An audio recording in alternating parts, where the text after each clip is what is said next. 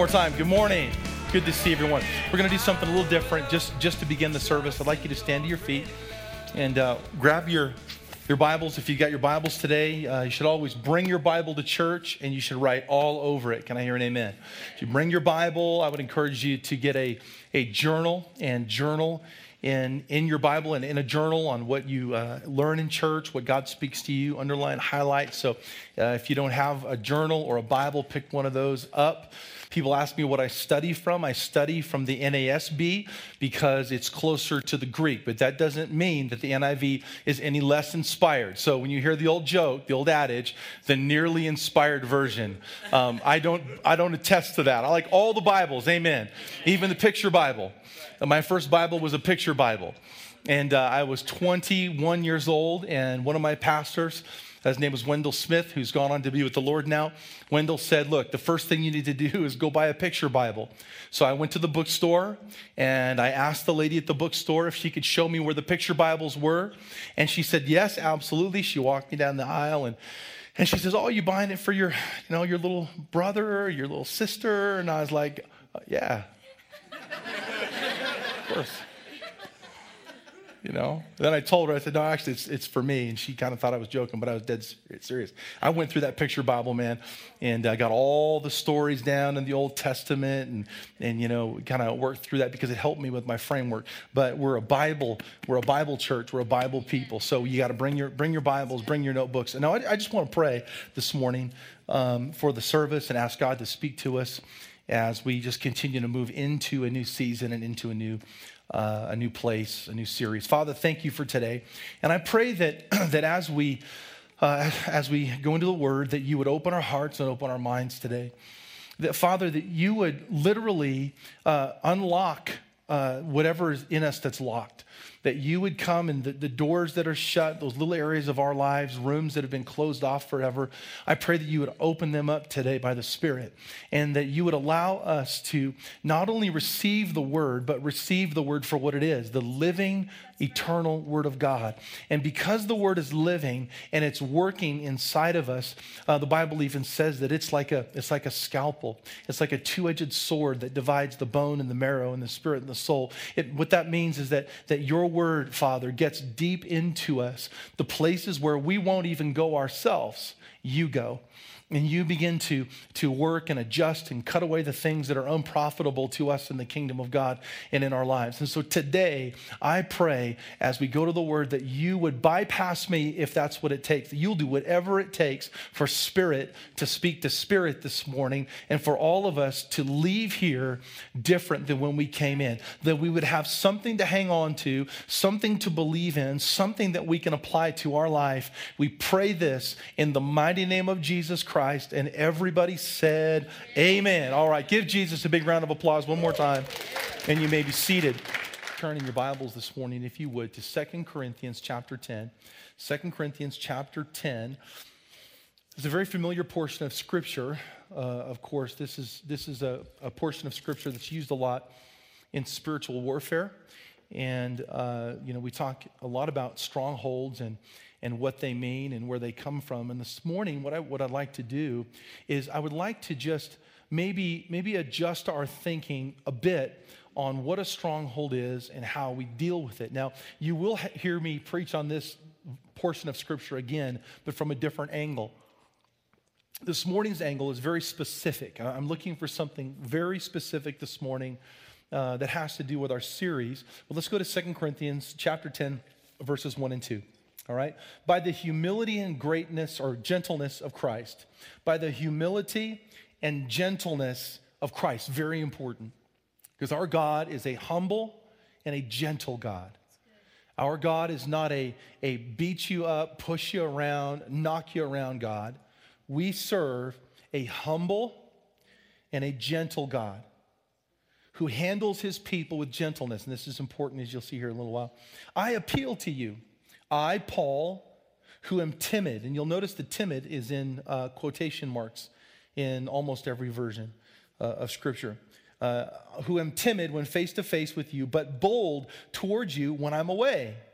I beg you that when I come, I may not have to be uh, as bold as I expect to be towards some other people who think that we live by the standards of this world. And so already you have the word timid and you have the word bold that are in parentheses, parentheses, quotation marks, which tells you that he's quoting what someone else has said about him.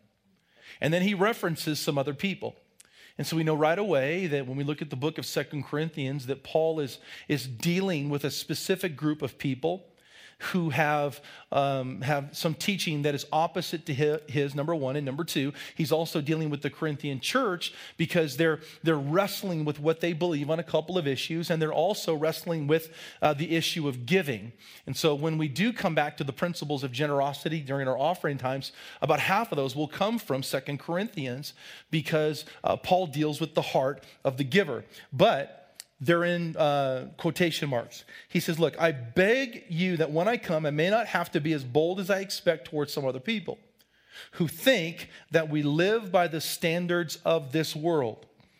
It's a very important statement because to say that we live by the standards of this world or the standards that are not of this world, or we live by the flesh or we live by the spirit, what we're saying is that the world has one complete and total way of living, of viewing, of thinking, of acting, of, of trying to achieve, trying to live life, make things work, not think works, family, uh, marriage, whatever it is. But when you live by the Spirit, you live by a completely set, different set of principles. And so, spirit living and flesh or world living is a completely different kind of living, which is why the scripture says that we are like pilgrims. For though we live in the world, we do not wage war as the world does. For the weapons we fight are not weapons of the world. On the contrary, they have divine power to demolish strongholds. And we demolish arguments and every pretension that sets itself up against the knowledge of God. And we take captive every thought to make it obedient to Christ. And we will be ready to punish every act of disobedience once your, your obedience is complete. Okay. So, you remember last week, if you were here, we talked about the 10 lepers from Luke chapter 17.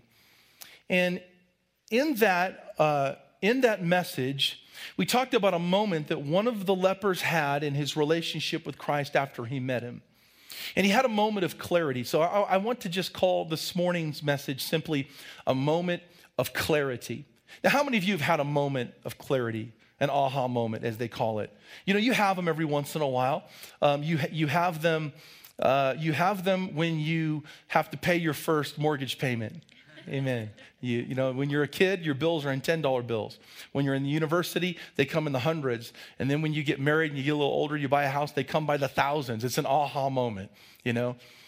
Uh, when you have your first child, uh, I remember the night that we went home after the hospital and Kaylee was born, and we had this little tiny, well, none of my babies were tiny. Okay, let me back up already. Um, they, were, they were 8, 10, 9, 10, and like 10, 5. So my last child was over 10 pounds, and my wife was like, never again. They're going up. It's over. We're done. And uh, it's okay. But she was in her, in her little nursery. We put the nursery together, and, you know, we did all the things that new parents are doing. We're getting ready. The clock is set for like two hours later or whatever.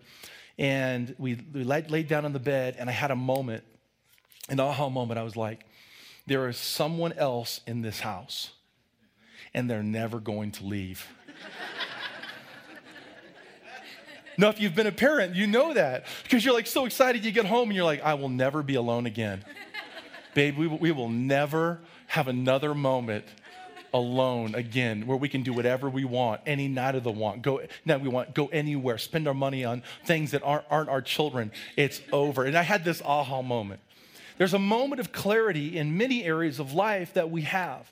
And I think that in serving Christ and in serving Jesus, there are aha moments of clarity where things become clear. And these 10 lepers had come to, had seen Christ on the road, and they, of course, in their unified, uh, unhealed, unwhole state, they were saying, Father, uh, he, or, or Master, please heal us uh, by your authority, please heal us. You remember that they were using a word that meant authority or master. It wasn't the word for divinity. And so the lepers, the lepers were, were asking God for, for Jesus, for him to use his authority, but they weren't recognizing his divinity.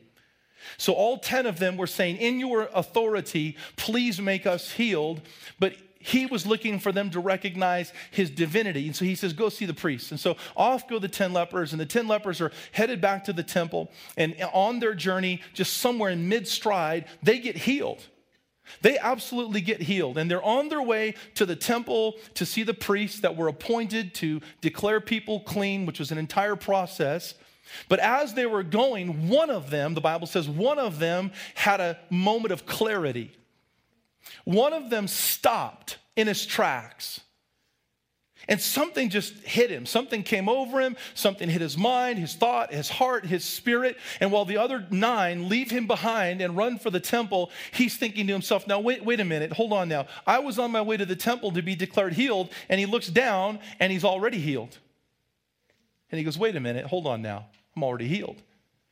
He has a moment of clarity. Why am I sending, why, or why am I running to see the priest to be healed when I'm already healed? Why am I going to see the priest when I just met the high priest on the road? Why am I headed to the temple when the presence is not even in the temple and the presence of God is on the road? Jesus has come down, made the earth his habitation, and instead of striving to get into the presence of God, I've just been in the presence of God. Why am I running back to the law to be declared uh, whole and clean when Jesus is the fulfillment of the law and he just declared me whole and clean? And so one of them on the road back to the the temple, he had a moment of clarity and he turned. He made a shift. He turned around and he started his journey back towards the Savior. And this is how God works in our lives in many areas, one area at a time at, at times, but this is how he does it. No matter how hard we run towards the things that we think can make us whole, we will find emptiness there. We will find the law and the old school of thought there. We will find things that won't bring fulfillment. And the harder we run, the more we run towards those things, the more we realize we're wasting our time, we're not being fulfilled, and we tend to live in this funny in between stage and season of, I know the Savior, but I feel like I've got to do this to be whole. When really we have to have aha moments, moments of clarity where we stop and we turn and we go back towards the Savior with everything. And so what happens is, is that we have these moments of clarity. Now, how do the moments of clarity come? Is it just the Holy Spirit? You know, the Holy Spirit will give you moments of clarity. There's, well, of course, the Holy Spirit will give you moments of clarity. But what was it that actually happened to the leper? It wasn't like the leper got healed and he went, Well, I'm healed. I just need to go say thank you because I feel like an ungrateful person. That, that was part of it. He went back to say thank you. But what was it in him that changed? What was it? What clarity did he receive? He received a change of thinking, a change of thought. He, there's something that happened in his mind where the Holy Spirit, the grace of God, the work of redemption had such an impact on his thinking that he was literally able to stop in mid track, reject everything that he had ever known, and there was a stronghold that was broken in his mind. The stronghold fell out of his thinking, and he had the ability to turn back towards Christ and follow him into wholeness. So, what happened in the mind? In so many other stories, it's about the healing and the prayer of faith. But this time, Jesus didn't even give him a prayer of faith, didn't lay hands on him, didn't say, In my name you are healed, didn't go over there say, Hey, go see the priest. And on his way to the priest, whew, he was healed. And then the story is about the moment of clarity for the leper. It's about the response of the leper. And the closer that we get to the cross, the deeper the response, the deeper the clarity, and the deeper the work.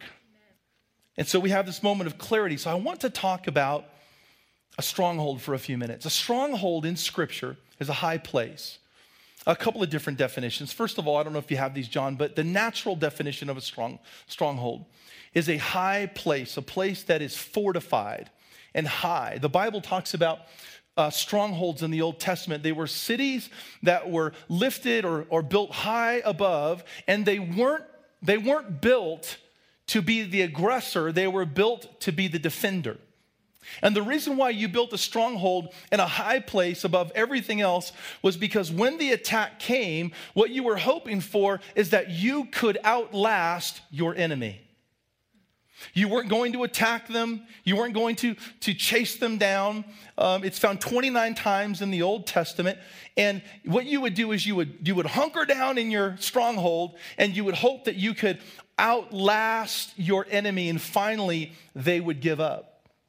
And so when scripture talks about strongholds of the mind and, and the needed moments of clarity, what scripture is saying is that in our mind, we have strongholds about the way that we think about Jesus, the way that we think about God and the church and grace. And those strongholds, they sit there and they hunker down, and we can go over great distance of our lives and never let the work of God in, and we think we can outlast God's grace. We think that we can hunker down and hold on to the things that we believe, the things that we have defended, some people defend their wrong strongholds their whole life, never letting down their guard, thinking that they can outlast the grace of God and the redemption of God, but you can't. And what Paul says is this he says is that we have strongholds in our mind. And then oftentimes we think of a stronghold, and at times they are when we think of spiritual warfare. Now, spiritual warfare is real, spiritual warfare is important. Spiritual warfare, from my perspective, is, is making not just, not just binding and loosing and, and finding the stronghold or this spirit or that spirit, but, but strongholds for me and spiritual warfare is lifting Christ up to his rightful place. And you need to trust me about spiritual warfare, just for a minute. That if Jesus Christ is seated in the right place in our lives, our level of spiritual warfare goes down because the gospel carries the heavy burden of the warfare. This is very important. Now, don't misunderstand me at all. Don't think that I don't believe in spiritual warfare. I have, I have prayed all night. I have old school Paul and Silas moments that changed me forever, all night long prayer meetings. I don't even know why we did some of the things we did, Pastor Lisa. You know, we would go into rooms and we would go stand up against the wall and face the wall with our hands up for hours and just pray that God would change the city. And one day I had an aha moment. Why am I staring at the wall right now? And I turned around and it was like a whole new deal for me. And I was started walking around the room. I have, I have oiled things.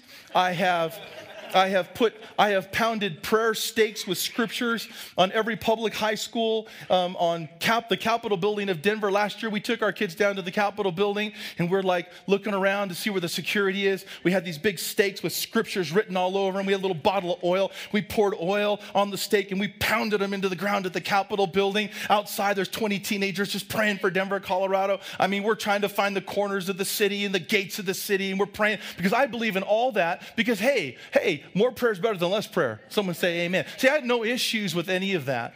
But the problem scripturally is that when Paul deals with a stronghold, he heals, he preaches, he does miracles. People are messed, are, are amazed by what he does, but then he comes back and he says, But the real strongholds are not demons, it's the way you think. And he deals with it in Second Corinthians. And as you read Second Corinthians, you get to chapter 10, Paul's entire demeanor changes when he gets to this place in this book with these people. Because he feels like he's dealt with so many of the practical things on their offerings, their giving, their people, their leadership, their unity. And then he just says, Now, wait a minute, stop. And he says, Now I'm going to deal with something. I want to deal with how to handle the way you think. And I want you to apply every spiritual principle that you have Everything that we have ever given you. Paul says, all that, all that we have, I want you to apply it to your thoughts and your mind. Because if you think wrong here, it will, it will, it will come out of you here in a negative confession. And then when you have a negative confession, then all of a sudden your negative confession now begins to in, influence what you hear. And if you don't think that what you say has an impact on actually who you are, then just walk around all day, say negative things. Like just do it for 24 hours and see how you feel at the end of the day. Just get up and say, I don't like life. I don't like this. I don't like that. That person's dumb. This player's grumpy. I don't like snow. I hate snow. I hate my job. I hate my boss. This is ridiculous. Why doesn't my family serve me all day long? I think that's the way it should be. Just, just all day long, being negative. Then come home and sit down with your, with your family and look at them and see if it's not hard to even get a good thought and a good word out towards your family. I'm telling you, the negative confession. So what we do is we, we, we think it up here, we say it here, and then we hear it here, and then we think it here, and then we say it here, and then we hear it here, and we end up in this vicious cycle of negativity. And all God wants to do is get in here, right up here, and change the way that we think and change the way that we speak. And so Paul says, Now I want to deal with this because he calls our thoughts, our ideas, and our pretensions our thoughts. Here, he calls them strongholds. He uses one of the most powerful Old Testament words in Scripture, and he uses the language of war right in the middle of trying to deal with a people who are out of unity and have some wrong teaching in the church. He draws a line with our thoughts. Matter of fact, I want everyone right now, take, take your right hand and I'm going to pray. And I want you to take your, your hand and just put it on your forehead. We only have a couple of minutes left. This is just my introduction, but just put your hand right here. And Father, I thank you. I'm to, no, wait, let me rephrase. Uh, this is not my introduction because I'm going to continue preaching. This is my introduction uh, because I have two more messages on this subject that I won't deliver today. Father, I thank you right now in the name of Jesus for our thoughts. I thank you, Lord, that, that our mind belongs to you. I thank you, Jesus, that everything that we think, it is our desire that it glorifies you. Lord, we're believing, Jesus, that you have such wonderful things for us, that, that you simply want us to cultivate right thinking, to tear down wrong thinking, Father, so that we can uh, apprehend to its fullest extent the will of God. We love you, Jesus. Keep your hands on your head and say, say this with me. Say, Jesus, my mind, my thoughts, I submit them to the Spirit. And Jesus, I know that you died on the cross for my mind. And so I receive today the work of grace, the work of Jesus in my thoughts that tears down strongholds and gives me clarity in Jesus' name.